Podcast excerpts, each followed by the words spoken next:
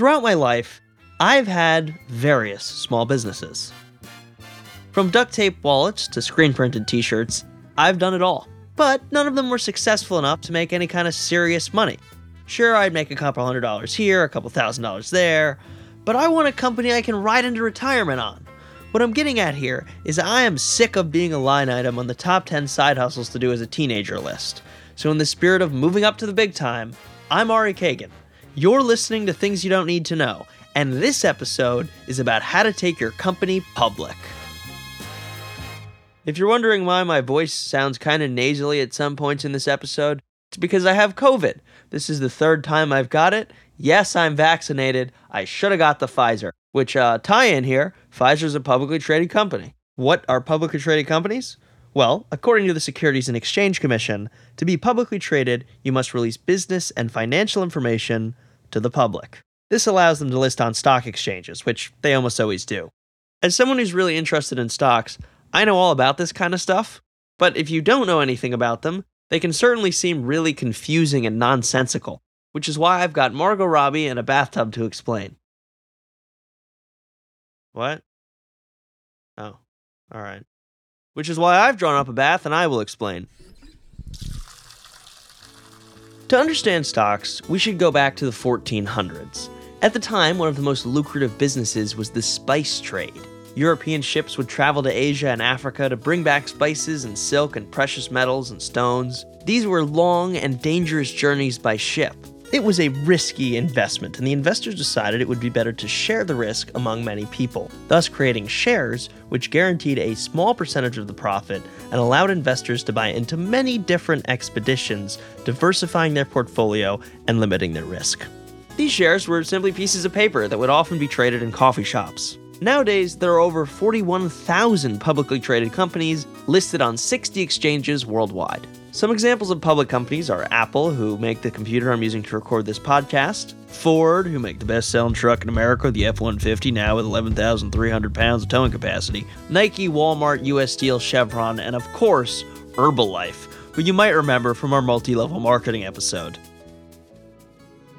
Stocks are a huge part of life here in America, from the time killer at the end of NPR segments to my friend Max giving me unsolicited investing advice I would argue that they're more American than apple pie. They're one of the best ways to accumulate wealth, and if there's one and only one thing you take from this entire episode is that you should open a Roth IRA. Trust me, look it up. Okay, so my producer Harry Nelson wants me to explain what a Roth IRA is. It is a tax free retirement account. All the money you put in, you've already paid tax on, so you never have to pay tax on it again. This compounds over time, and you end up having a lot more because you're not losing anything. You know, compounding interest, it's magical. The downside is you can only contribute $6,000 a year, and you can't take any of it out, bar some stipulations, until you're 59 and a half, but still, strongly recommend. While I might be knowledgeable on the stock market and various stocks I've invested in, I don't have any idea how the stocks actually get listed on the exchange. This is Laird Kagan. I'm the managing partner of Kagan McAfee Capital Partners. I've been in the capital markets for about 40 years. Laird's my uncle. He also happens to know a lot about this kind of stuff. I started my career in investment banking, working with a number of uh, public and private companies, and have spent the last approximately 30 years investing in early stage high growth companies.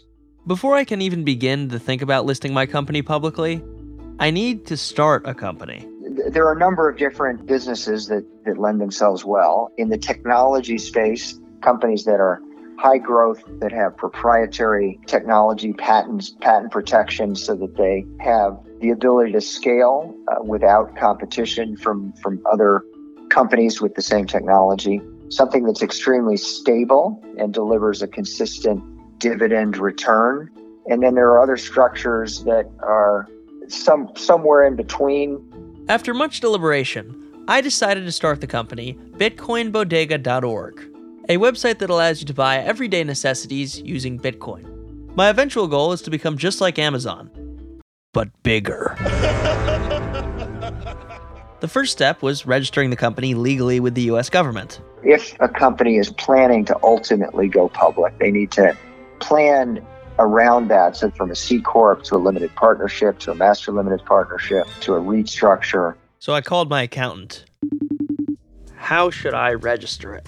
You'd want to register it as an LLC in the state that you reside in and effectively operate out of. And then you would also register with the IRS. And in that process, you would specify what kind of company you'd like to open. Now, LLC is one of them with the IRS, but depending on how many owners, you would probably need to structure it differently. So, with the idea that you're probably going to hand out shares to other investors, possibly employees, things like that, I would probably start with what's called an S Corp. That would be the way I would set up the company at first.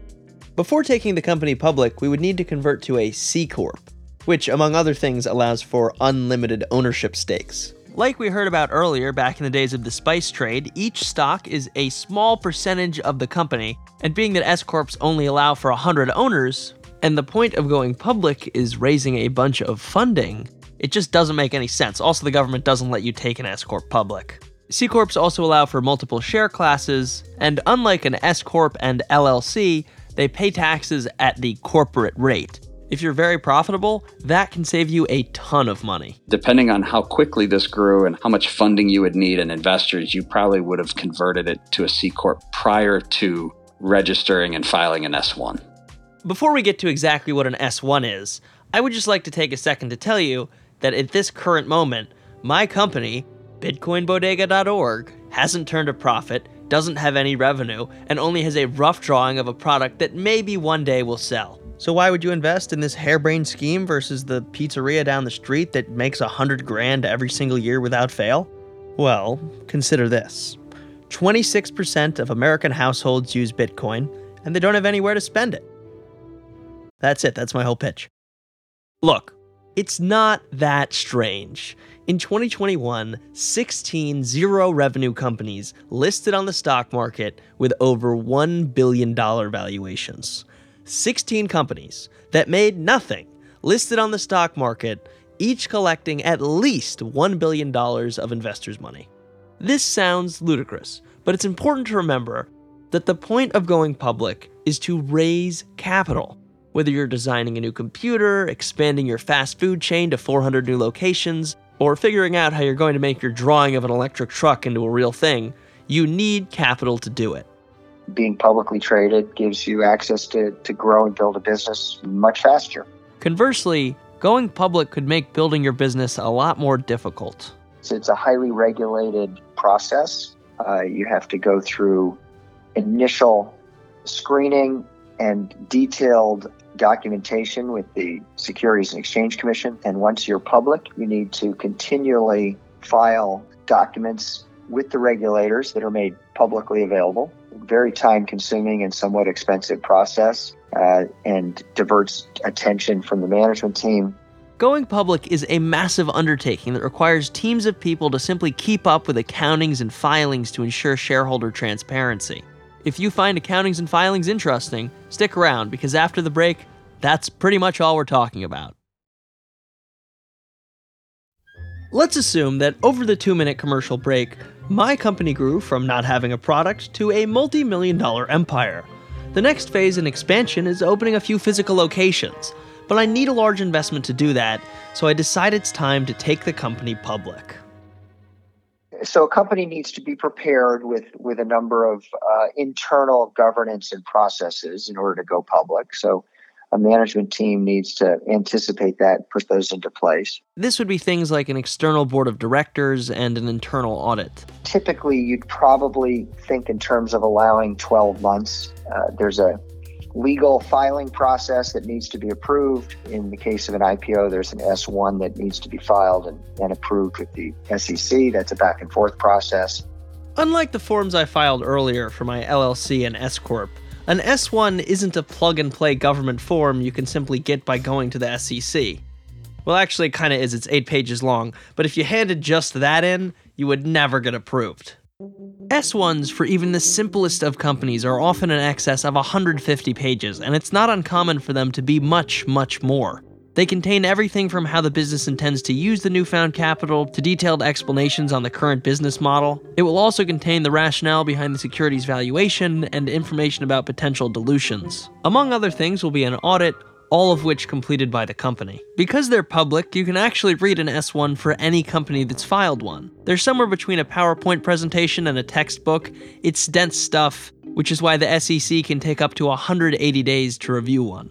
All of those filings share detailed information about your company, its history, all of the financial situation, and what your business is doing.